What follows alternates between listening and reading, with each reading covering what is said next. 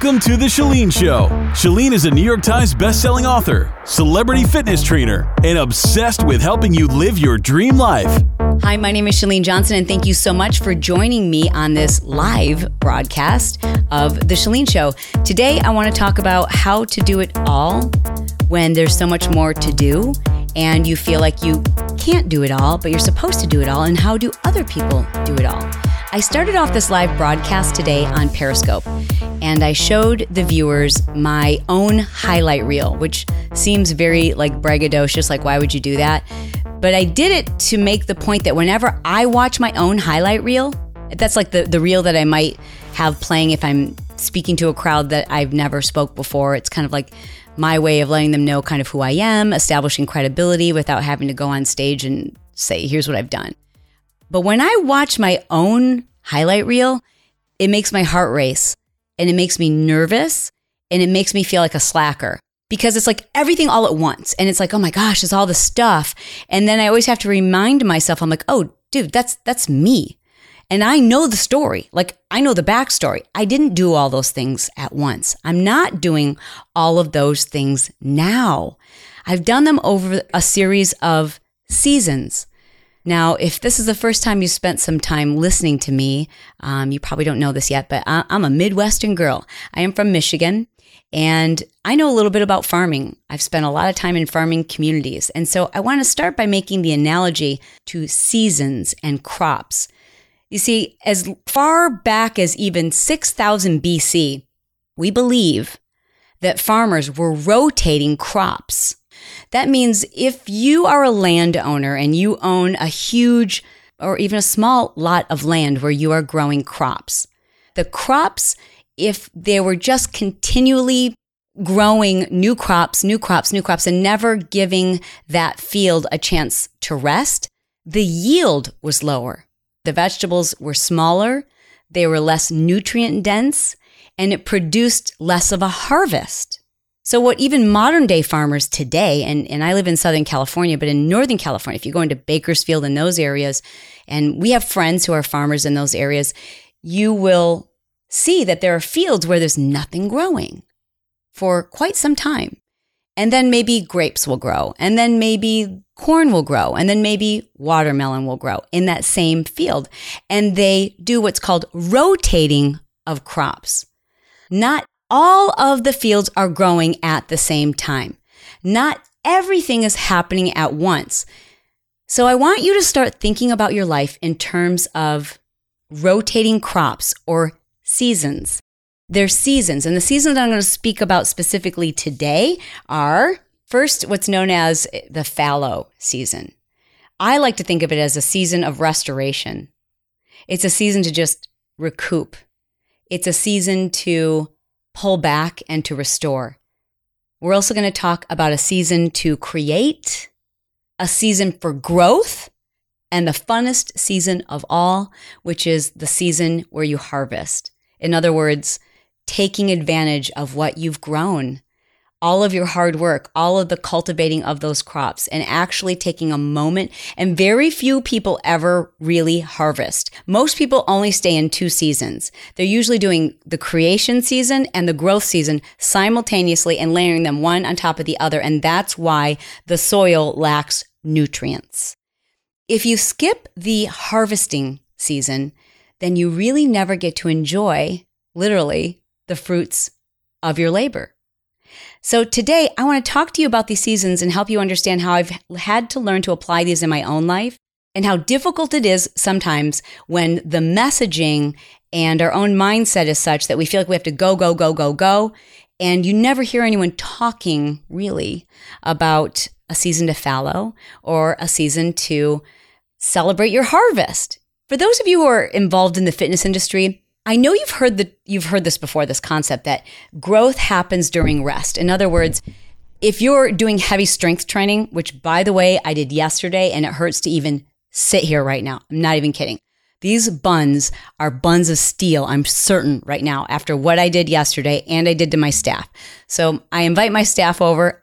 Well, basically I force them to come over and they come to my house and I force them to exercise with me because if they don't exercise with me, I will fire them. I'll hire them back, but they will be fired for like an hour if they don't show up. And so we lifted yesterday. And what people in the health and fitness industry know is that the growth doesn't happen while you're doing the lunges. The change in your muscle composition, the improvements in the way your booty sits up nice and high doesn't happen while you're doing the lunges and the squats. It happens during your rest. Same is true for your business. The same is true for your life. Yeah, rest is so important and we just don't talk about it enough. For me, this is a very difficult concept because, as I've shared, I grew up in a household where my dad, who's my idol, um, is a serial entrepreneur. And so I never saw a season of fallow. I never saw a, a harvest season. I always saw create and grow, create and grow, create and grow. And so you do as you see. You know, even if you didn't intend to pick up on all of the good and bad habits from our parents, we just tend to do that. And so that's how I learned to become an entrepreneur, was by doing everything all at once. And I always felt it wasn't enough. And I never enjoyed my success. People would say, gosh, aren't you proud? Or doesn't that blow you away that you did that? And I would nod because I felt like it was the polite thing to do. I'd be like, I know. Yes, thank you. But I didn't feel it. Because if I were to slow down long enough to own a compliment or to own a harvest, to actually sit down and eat the fruit, well, then I wouldn't be creating and I wouldn't be growing, and then there would be no harvest. That was my thought. My thought was that if I was celebrating or eating the harvest, if you will, then there would be no crop, and that would be dangerous. And so I had this mindset of scarcity, like there's, this is the last crop. And if I eat it, if I take a moment to enjoy it, if I take a moment to sit and relax and to take this in and to just go, wow, we did this, then we wouldn't be able to eat. Vacation, when my husband said, hey, we're gonna take a vacation, my heart would sink and I would get nervous because I felt that there wouldn't be a harvest to create or grow if I was resting. Going to a movie, sitting down to watch T V, any of these things were upsetting to me because I felt as though, I felt as though there wasn't enough and I was going to miss out. And if I, if I was celebrating, if I was resting, if I was enjoying the harvest, then there was nothing being created and therefore nothing growing. And so I felt this constant sense of urgency, overwhelm, panic, anxiety.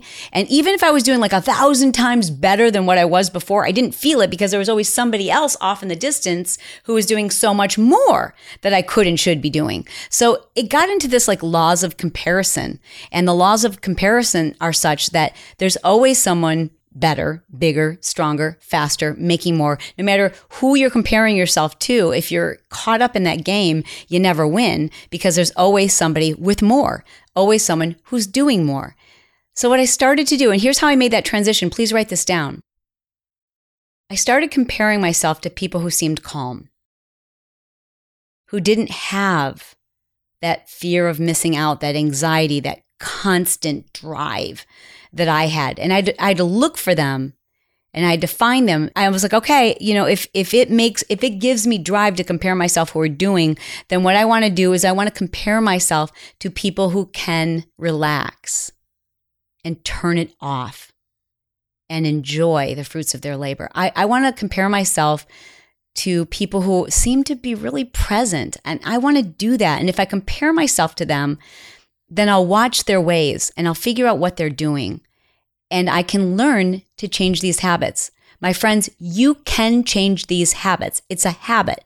Our way of thinking is a habit. Our way of doing is a habit. Our way of prioritizing. All of this is a habit. And the good news is that means we have the ability to change it.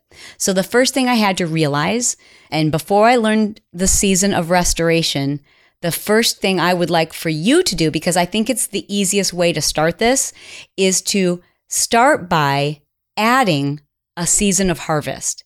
It starts right now. So take out a pen and a piece of paper. And for those of you who are watching live, you'll be able to type yours in. But here we go. Your season of harvest begins with gratitude and praise for you, for you. And you have to start small and work your way up. So I did this by first going, okay, I have to monument big projects.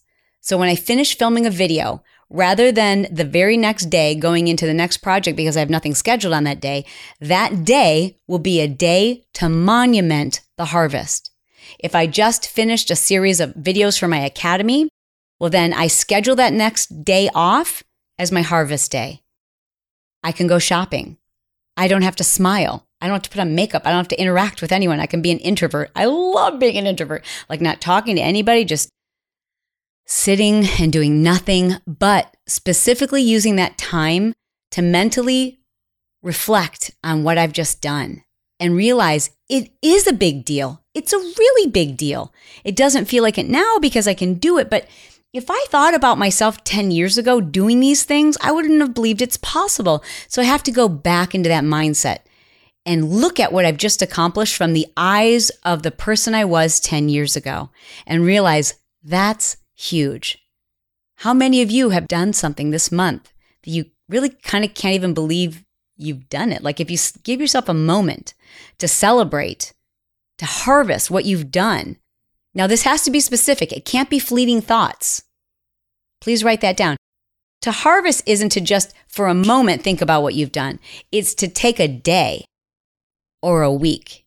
Now, listen, I'm a realist, so I know you're not going to take a week off to say, look at how amazing I am and all the amazing things I've done. I'm a realist. I know that's not likely, but I know that you could take a day, but you might need some accountability. I sure did, because my natural go-to is work.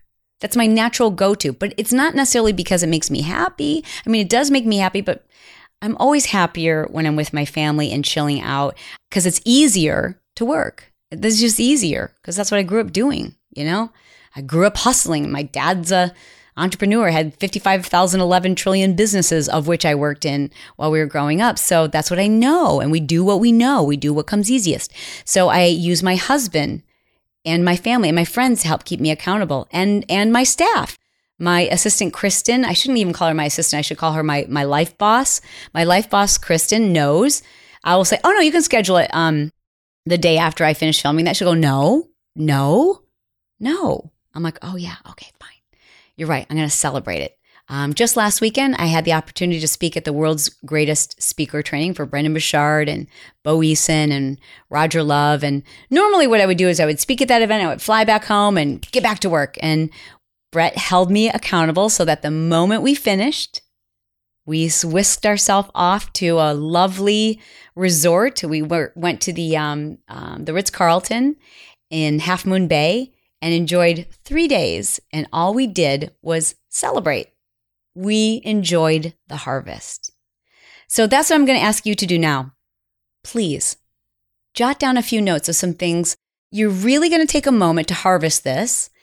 The longer that list is, the better you're going to feel about taking a day off to just celebrate it. And maybe you'll go shopping, and maybe you'll go to the movies, and maybe you'll just lay around with the kids, and maybe you won't take a shower, and maybe you'll stay in your P Js all day. But the longer that list is, even the small stuff that's on there, even the stuff that you're like, I don't know if this is a big deal to anyone else, but it's a really big deal to me that I went on camera, or it's a really big deal to me that I, I finally finished this, you know, this Achilles heel, I finally, I finally got to my frog, if you will, then I want you to list it, because the longer that list is, the better you're going to feel about taking that full day. That's all I'm asking you to do, is to practice a single day of harvest. And that will wet your palate, and you will realize that things get better the next day, that you will have a more fertile, a more fertile crop when you take time to harvest. Okay, that's step one. Now I've, I'm really getting quite good at it. Now I actually enjoy all of the things that we've set up that are what I consider a harvest. So Brett and I have these traditions that whenever we finish something big, we have lots of different ways that we celebrate the harvest. And it's fun, and it makes so much more sense, and it's exciting, and it also feels like you're giving yourself permission. You're like, well, this is a success habit. I'm not being frivolous with my money. I'm not being lazy. I'm not being a slacker. This is what successful people do. Will you take a moment to celebrate your harvest? Maybe you're going to go to dinner, or maybe you're going to send yourself flowers. You have to tell people that's what you're celebrating. You can't just like do it up here. You have to say to your spouse, your your, your staff, your kids, you're like, guess what we are celebrating? Because you are a role model. You're a role model to your partner. You're a role model to your children. You're a role model to your friends. And so when they see you, who's this incredibly successful, driven personality type, actually celebrating your successes, then they too will follow suit. The next season that I'm going to challenge you to consider is perhaps the most difficult for my type A's. It's also really, really difficult for anyone who lives in the two thousand fifteen, two thousand sixteen, depending on when you're listening to this, because there's so much to distract us. Imagine what it was like in nineteen seventy when, you know, not very many people watched T V and we didn't listen to radio that much and there weren't cell phones and iMessage and Inbox and Facebook and um, Twitter and Instagram and all of these things that easily distract our attention. It's not just that people are demanding to interact with us. We're seeing everybody else's success, and everybody else's success makes us nervous. It makes us panicked. It makes us feel as though we should be doing more, and that it makes us feel as though we should never rest. Because, wow, if this person's killing it and that person's killing it, well, then they must be on the hustle and on the grind twenty-four seven. And I know some of you follow some of those people who want you to be on the grind from seven until eleven p.m. That's fine, but not for me. If you have a problem with that, you should get out of the car now, because I'm gonna, I'm just going to keep hounding you to not live that life. I want you to be off the grind. I want you to be able to rest. I want you to have a season to fallow. So I want to tell you about what it means to fallow. To fallow is to allow the crop to restore nutrients. And the reason why farmers do this is because they found that if they gave the crop time to replenish nutrients, the crop that was harvested was that much more bountiful. We know this is to be true for rest, but for some reason when it comes to our lives and our businesses and opportunities, we just refuse to rest. And I'm so glad that Michael Hyatt, and I'm not sure if he's here now, and I listened to a podcast he did about taking a month off and how he and his wife just literally unplugged from business and took a month to just travel. And when I heard that podcast, I think it was uh, October, and I thought, I can do that. I'm going to do that. I'm going to do it in December, but it was too late to plan any vacations because the kids had school and sports, but I decided I'm going to do this. I'm going to schedule a season of fallow. I'm going to schedule a season of restoration. Now, four weeks might not be in your deck of cards, but it wasn't mine. And did that mean I was going to be making a lot less money in those four weeks? Of course. I promise you, I was not going to work. So it did mean that I worked extra hard in October and November to get all of my work done, but I didn't work additional hours. I worked from eleven until three p.m. And then sometimes, only now that my kids are older, I'm in a season where the kids are older. When they were younger, I didn't have the luxury of being able to work at in the evenings. I only worked in that, that window of eleven a.m. to three p.m. It's something we teach in Smart Success. And for those of you who are going to ask, Smart Success is not open. We haven't opened it yet. And you can get on the waiting list. It's at smart success dot com, but I digress. But it's it's something that I stick to, and it's something that I keep. And so that meant that I had to get my work done still between the hours of eleven to three. I just had to be very, very focused and concentrated. I turned off my Wi-Fi. I turned off my phone, and I just put my nose down, and I got all of my podcast episodes done in advance. And I only worked on work, and I only worked on one thing at a time, and I eliminated all multitasking and all distractions, and I worked in pure silence. No sound, no people, no distractions, no extra tabs open on my computer screen. Just focused work, because my goal was to just two months later take the whole month off and do nothing. Nothing. Yeah. Hearts for nothing. And I didn't know if it was going to be possible, and I didn't know what I was going to do, and I didn't know if I'd be able to do it. You know what I mean? Like take a month off and stay home and do nothing. Like there was nothing planned. There was no vacation. We weren't going anywhere. But you know, I just was like, I don't know why, but I believe God is calling me to take the whole month of December off. And so that's what I will do. And so I got very, very focused, and I put my nose down to the ground, and I did my work so that I could take the month of December off. And I'll tell you what, towards the very last week of November, I'm like, dude, I, I've done this. I've got a stockpile of like two months worth of podcast interviews. I've got everything else done that I needed to do, and everything else can wait because I'm going to take a season to fallow. And just a day before Thanksgiving, I got a call from my dear friend, um, Doctor Michaela, and she was barely audible. And she said, "There's been a fire," and she was kind of crying. She handed the phone over to uh, an E M T. And that E M T said, um, your friend has been in a fire here in the office building, and we're transporting her to a burn center. And that was just a few days before Thanksgiving. Ironically, my friend Monica was driving past my house. I called her and I said, I just got this call from Doctor Michaela, Michaela, and um, she's at the burn center. She's been in a fire. And she's like, what? I'm like, I know, I don't, I don't, she, she couldn't really talk. And so she, um, Monica came over here really, really fast. And together we drove to the burn center. And um, when we got there, oh, I don't want to cry. Anyways, um, and and uh, I don't want to go into too many details because this is her beautiful story to tell. But I will tell you that she went through many very painful surgeries, and uh, being burned from head to toe is very painful. And um, and she's such a trooper, and she was just being, you know, here she's just like, oh God, she couldn't see what we were seeing. And I don't know if you've ever um, seen someone who's been burned, but their skin like changes really fast, like it's it's red, and then all of a sudden it turned like like these big bubbles. And she didn't know, you know, because she was on, like on a lot of pain medication at the time. And um, so we could see like, oh my God. And she was like trying to stay calm and and making jokes, but we just knew it was bad, really bad. And she was joking about like, oh, well, you know, we'll go work out tomorrow. And we were like, I didn't know how to tell her that we weren't, it was going to be a long time. You're you're going to be here a while. Uh, and you know what? What a gift it was to have the opportunity to just sit by her bedside and do nothing. And um, I got to sit by her bedside and hold her hand and sit through the night. And for those of you who remember the podcast Serial, remember the podcast, the Serial podcast, I was obsessed with it.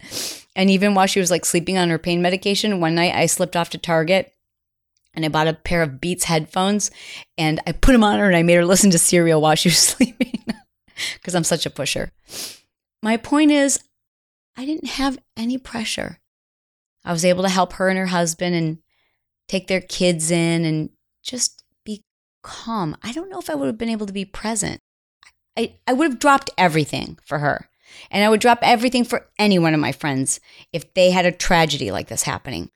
But I would have done so and felt overwhelmed. And I would have had to work through the night to catch up. And I would have felt, I would have been by their bedside, but not been present. I was, I could hear her breathe.